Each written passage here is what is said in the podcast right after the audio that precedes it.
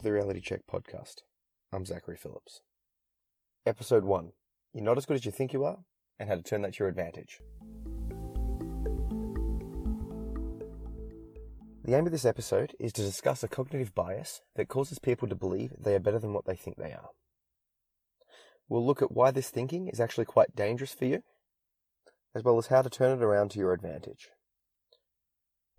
So, if you ask somebody to rank how good they look out of 10, with 10 being the best looking person in the world and 0 being the worst, on average, what should they say? Of course, the answer is 5, which makes sense, as the average person is, of course, average. Yeah, some will be deserving of a 9 or a 10, just like others a 1 or a 2. However, altogether, it should even out at a 5. Like most things, looks fall on a bell curve. The studies have shown that if you actually ask people, the average response is a 7 out of 10. What this means is that the average person believes themselves to be better looking than what they actually are.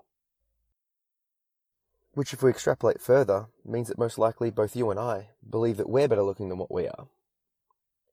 Seriously, give it a try. Ask somebody, ask friends, family, co workers to rank themselves, and most likely they'll respond with a 6 or a 7 out of 10. These findings don't just apply for looks alone. The average person will rank themselves a 7 out of 10 in intelligence, personality, sporting ability, and a variety of other attributes. So, what causes this? In my mind, I think it stems from the fact that we only ever see the world through our own eyes. It's very easy to compare ourselves to a silent majority and view ourselves favourably.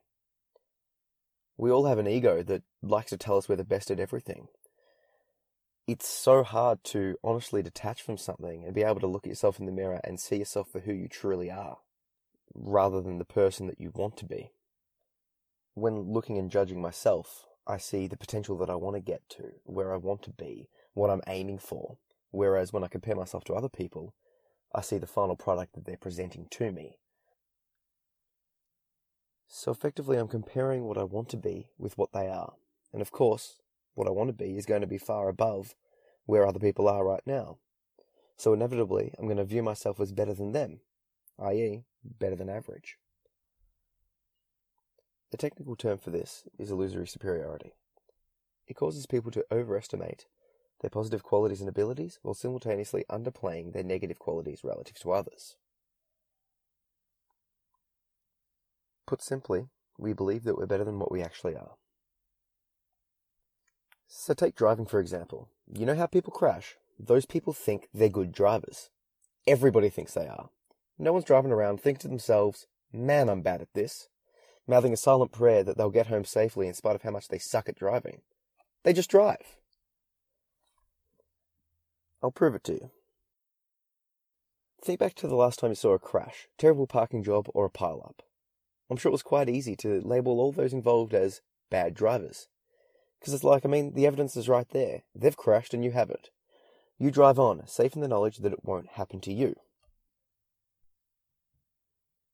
However, those drivers also had the same thought process. They thought themselves to be good. I mean, if they didn't, they most likely wouldn't be on the road. Even after the crash, they'll blame the other person. It was the other bad person's bad driving that caused it, not theirs. They were driving perfectly when bam, out of nowhere came the other driver. It was all they could do to survive. Really, they're only here now because their good driving saved themselves. How many times have we heard this from friends and family that were involved in a crash? Remember, the average driver's average, and here's the key point. No one thinks they're going to crash, yet crashes happen every day. So what about you and me? How good a driver are we really? This concept applies to your career as well. The average employee will claim to be more productive and work harder than their fellow workmates. But of course, the average worker's average. So the next time you're in the office, look around. Make a mental list of all the workers you think you outperform. Chances are, like everyone else, you believe yourself to be one of the top. Yeah, there's always that guy. You know, the unbeatable one that arrives first thing in the morning and leaves last. Of course he's better than you. But what about the others? Ask your friends. Ask your family. How do they feel about their co-workers? How do they rank themselves? So, this same concept applies to both luck and fortune. People expect to avoid bad luck, spouting the idea that that kind of thing only happens to other people. Most people don't believe that they'll ever get into a serious car crash, that they'll die young, that they'll lose a loved one. No one thinks that they're going to get cancer or that their house will burn down. But the thing is, these events happen to people all the time. Parents want their children to outlive them, to be safe and happy, and to steer clear of crime and drugs. However, of course, children do die young. They do turn to crime, and some of them do become addicts. Take smoking, for example. Most people know that smoking's bad for them, but they think they'll be fine. Wrong. Their fate, just like everyone else's, can be determined. You just need to look towards the data. Current research suggests that smoking claims two thirds of its users. That means that for every three smokers, two are going to die as a direct result of the habit. So if you smoke, you'll more, you'll more than likely die because of it. You won't be lucky, you'll be dead. There's literally no reason to think otherwise. Believing that you'll be the lucky one is foolish. Because every smoker is doing the same thing. Every smoker is trying to beat the odds. Take the other side of the coin, for example. People think they're going to be luckier than average. They'll get the dream job, find the perfect partner, go on all the holidays they've ever wanted to, live in the perfect house. They think that it'll all come to them with minimal effort. The lottery is a perfect example of this. You know, people will hand over their money with, you know, the expectation to win, or at least hoping to win. If you look at the actual odds, the chances of winning are just 1 in over 45 million which means that if you play the lotto 45 million times, you'll win on average once. Yet millions of people play daily. It's because of our belief that we will be lucky, that we're willing to brave these odds. And yet, of course, people do win. Chance dictates that lottos will be won. But because those people won, you think you will. Most likely you won't. So, we live in a world where everyone thinks they're better than what they are. No one thinks they're going to be unlucky, and everyone thinks they're going to beat the odds. However, everyone's average. You are just as much of a statistical anomaly as the next guy. We all have the same chance. So here comes the fun part. Now we know this. So if we truly want to get ahead, we need to break those odds. If we can work out what truly successful people do and do the same amount of work as they do, we'll get ahead.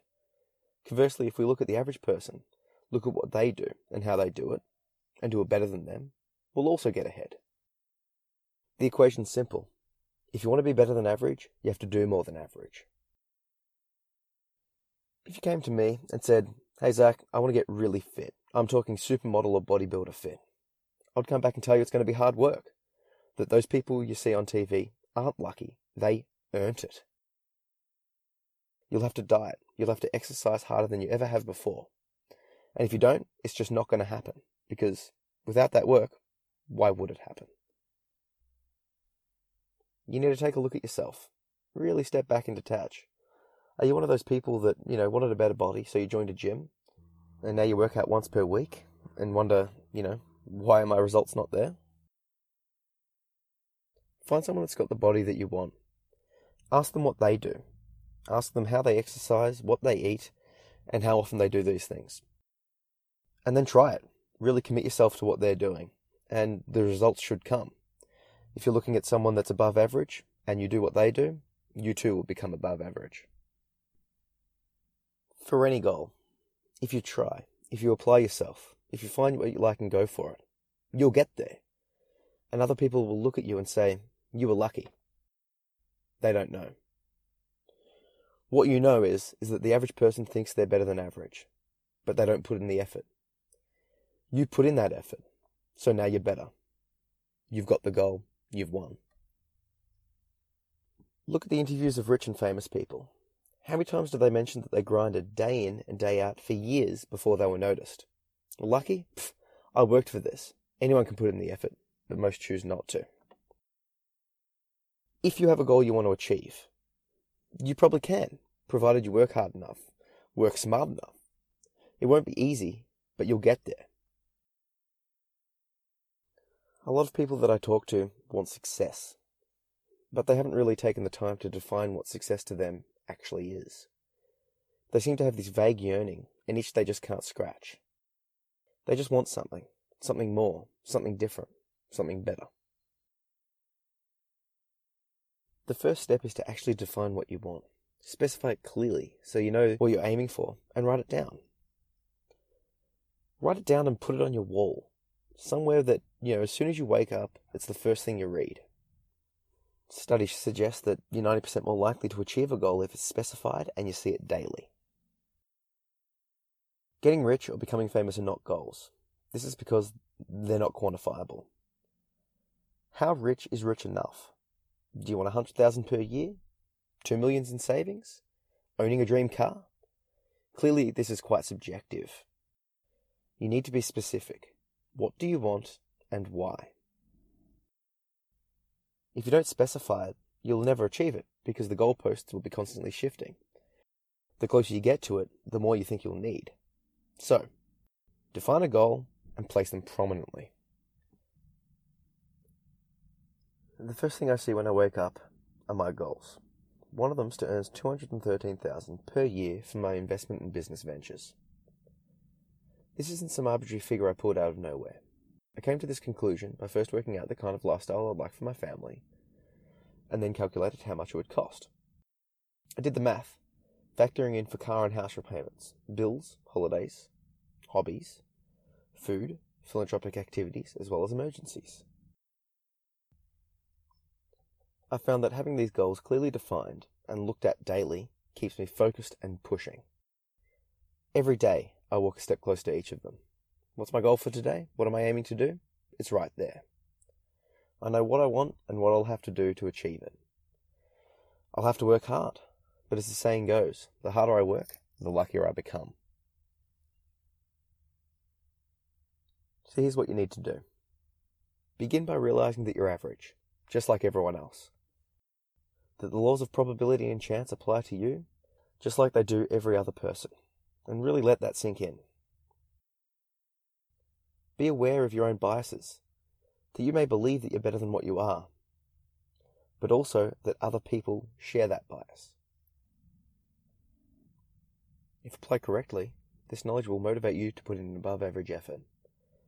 In order to achieve your goals, you'll train harder, study more efficiently, work smarter, and read more. You'll turn the TV off, get up from the couch, and work. You'll realize that things just won't come to you, but you'll have to make it happen. You'll become the first to rise each day and get after it, in whatever capacity that takes. Because you now know if you want to be more than average, you have to do more than average.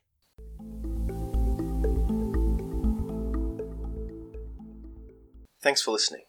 And if you're after more content, I also have a blog that I update regularly, as well as a one minute video series where I'll be sharing insights on a variety of topics, including mental health, motivation, psychology, and philosophy. I'm releasing a new video daily.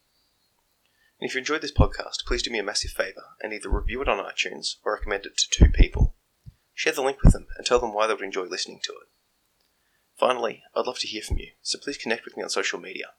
You can find me on Instagram, Twitter, and Facebook at Zachary P. Phillips. Links to these, as well as anything discussed, are in the show notes. Thanks.